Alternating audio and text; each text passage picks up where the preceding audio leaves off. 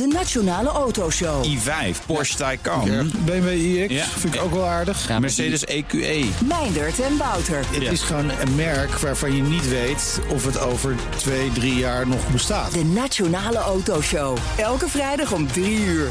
De Nationale Autoshow wordt mede mogelijk gemaakt door Van Mossel. Van Mossel, voor mobiliteit voor iedereen. Dit is een BNR podcast. Wetenschap vandaag. En bij ons in de studio is Tuur Verdonk van de Universiteit van Nederland... met het antwoord op de vraag waarvan je niet wist dat je hem had. Ha, Tuur. Hoi. Wat heb je vandaag meegenomen voor vraag? Ja, hoe lang kun je last houden van negatieve emoties? Hoe lang kun je boos zijn, verdrietig zijn, gefrustreerd zijn? Nou, wat denk jij, Nou, als ik even in mijn hele directe kring kijk, vrienden en familie... verschilt nogal. Ja. Er zijn mensen die lang met een bokkenpruik op blijven lopen... en mensen bij wie het zo weg is. Ik, denk een paar, eh, een paar nachten. Dus laten we zeggen eh, 72 uur. Nou, ik, ik haal het ook wel. Maar eh, nee, het blijkt eh, 90 seconden te zijn, mensen. 90 seconden, anderhalve minuut. Dus als je een ruzie thuis hebt, dan eh, kan je zeggen na anderhalf minuut... nou, nu moet je stoppen met boos zijn, want die hoort het eigenlijk voorbij te zijn. Exact, exact. Als je tenminste, als je tenminste dat gevoel niet voedt. Dus als je niet over gaat lopen piekeren. Dan is het na anderhalve minuut weg, blijkt uit onderzoek. Ehm, nou is natuurlijk dat makkelijker gezegd Hmm. dan gedaan. En daar gaat eigenlijk ook vandaag eh, over waar ik wil vertellen. Namelijk, waarom is het nou zo moeilijk om gelukkig te zijn voor nou, ons mensen? grote vragen, Tuur. Ja, nou, we zijn gaan grasduinen in wat wetenschap zegt over geluk. Eh, gepraat met Michael Vlerik. Hij is een Vlaamse wetenschapsfilosoof van Tilburg University. Hij kijkt naar geluk en houdt het onderzoek erover bij. Eh, hij zegt er zijn twee redenen waarom we zo moeilijk gelukkig kunnen zijn. De eerste is, we focussen natuurlijk heel erg op negatieve Ja. zaken. Ja, dat gaat vanzelf, doen we allemaal. Maar het is heel nuttig als je kijkt naar evolutie. Wel, dat hielp onze voorouders om gevaren te detecteren en daar strategieën voor te bedenken hoe ze die gevaren het hoofd zouden kunnen bieden. Dus dat hield hen wel degelijk in leven. Maar vandaag in onze moderne context, waar voor de meesten toch vele van die acute gevaren niet meer aan de orde zijn, ja, blijft die psychologische neiging om te gaan focussen op het negatieve. En bij gebrek aan acute bedreigingen gaat dat gewoon meer en meer inzoomen en maken van eerste wereldsproblemen ja, gigantische problemen. Ja, herkenbaar denk ik voor heel veel mensen. Zeker. Ook online, hè? altijd. Slechte berichten doen het beter dan goede berichten. Blijven urenlang hangen, ook als ik in bed lig. S'avonds ook niet op je telefoon gaan kijken als je in bed gaat liggen s'avonds. Dat gaat maar door. Goeie tip. Het tweede reden is, eh, mensen wennen heel snel aan veranderende omstandigheden. Daar is echt heel veel onderzoek naar gedaan, zegt Michael Vlerik.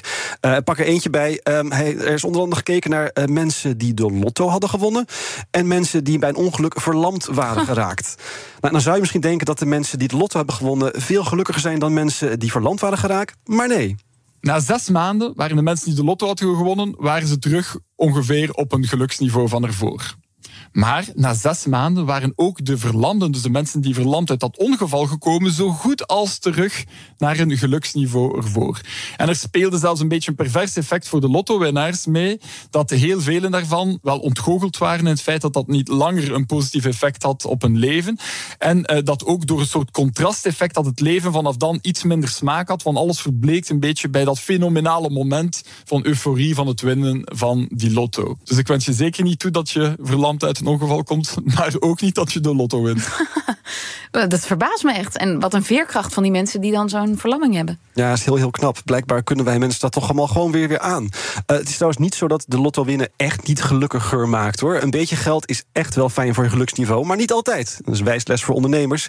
Eh, maar wat dan wel? Eh, wat maakt dan wel gelukkig? En daar moet je een beetje de zelfhulphoek voor induiken. Eh, maar dat is natuurlijk niet per se allemaal onzin. Eh, psychologie is natuurlijk daar heel veel mee bezig geweest. En die zet natuurlijk vaak in op het accepteren van wat je voelt. Meditatie, mindfulness. Eh, niet zwelgen in je, in je emoties. Dat is weer die 90 seconden waar ik het net over had. Eh, maar, zegt Michael Vlerik ook... er wordt ook heel vaak ingezet op streef niet naar geluk... maar streef naar meer tevredenheid. We hebben de neiging om altijd te denken van... om echt gelukkig te zijn, heb ik dit nog nodig en dat nog nodig. En telkens we die goede zaak binnenrijven... dan wennen we in de kortste keren weer aan die nieuwe verbeterde omstandigheid en hunkeren we gewoon weer naar het volgende. Dat is een diep gewortelde psychologische neiging waar we allemaal over beschikken. En dus om die aan banden te leggen is het zo belangrijk om bewust aandacht te gaan geven aan alles wat goed gaat in je leven. En daar dankbaarheid voor te kweken. Ja, hashtag dankbaar. Ja, maar kom op. Dat, dat- het klinkt zo, eh, zo oké, wees maar tevreden. Je moet toch iets hebben om naar te streven om wat succesvoller te worden? Tevredenheid? Ja, ja, ja dat klinkt be- best wel zweverig inderdaad. Maar eh, ja, de wetenschap zegt... Je kunt jezelf echt gelukkiger denken. Eh daar zijn gewoon meta- mentale trucjes voor. Die komen vaak, eh, beginnen ze in de filosofie... en dan worden ze later bevestigd door de psychologie. Ehm, eh, eentje is, ook een klassieker... het kan allemaal nog zoveel erger. Dat is al een ruim 2000 jaar oud idee. Een heel ingrijpende praktijk daarvoor is een praktijk die al heel lang geleden door de Stoïcijnen in het oude Rome werd voorgesteld. En dat heet negatieve visualisatie. En dat komt erop aan om eigenlijk zaken voor de geest te brengen, rampscenario's als het ware, die je niet zijn overkomen. Je kinderen lijden hopelijk geen honger. Je bent hopelijk niet terminaal ziek. Ja, moet je het dan allemaal zelf doen, zeg maar? Heb je dat allemaal zelf in de hand? Want ja, sommige mensen hebben gewoon heel erg veel pech. Ja, ja, je hebt het niet allemaal helemaal zelf voor te zeggen, denk ik, in het leven. En het is ook heel, best wel lastig om daar dan overheen te komen. Ehm, wetenschap zegt ook, je staat er niet helemaal alleen voor. Je hebt niet alleen maar zelf een verantwoordelijkheid. Eh, want de band met de mensen om je heen is ook heel belangrijk. En dat weten we uit een studie die maar liefst 70 jaar gelopen heeft. De langstlopende studie naar geluk die ging van start in het jaar 1938 aan de Universiteit van Harvard. En die werd onlangs in het jaar 2018 afgesloten en de resultaten daarvan zijn opmerkelijk. De beste voorspeller van hoe gelukkig die levens waren, maar ook hoe lang en gezond die mensen leefden, was met voorsprong de kwaliteit van een dichte sociale relaties. Het onderzoek toonde heel duidelijk aan dat het zeker niet te maken had met hoeveel contacten je had, hoeveel vrienden je had. Dus het gaat niet over de hoeveelheid, maar over de kwaliteit van de interacties. Hoe hecht zijn die banden? Dus je kan beter één heel goede vriend hebben dan twintig redelijk goede vrienden, maar niet met diezelfde intensiteit. Ja, dus heb je maar één goede vriend of vriendin, eh, maak je geen zorgen. Zolang het maar een goede vriend of vriendin is. En als je dan een keertje moet afzeggen omdat een kind buikgriep heeft, ook helemaal niet erg. Maar snap out of it, dan is het na anderhalf minuut weer Ja, voorbij. behalve als je oud bent en die ene goede vriend die je had, die gaat dood. Ja, de wetenschap heeft niet op alles een Oké, antwoord. oké. 90 seconden, die regel die ga ik thuis onmiddellijk invoeren. Dankjewel, Tuur Verdonk van de Universiteit van Nederland.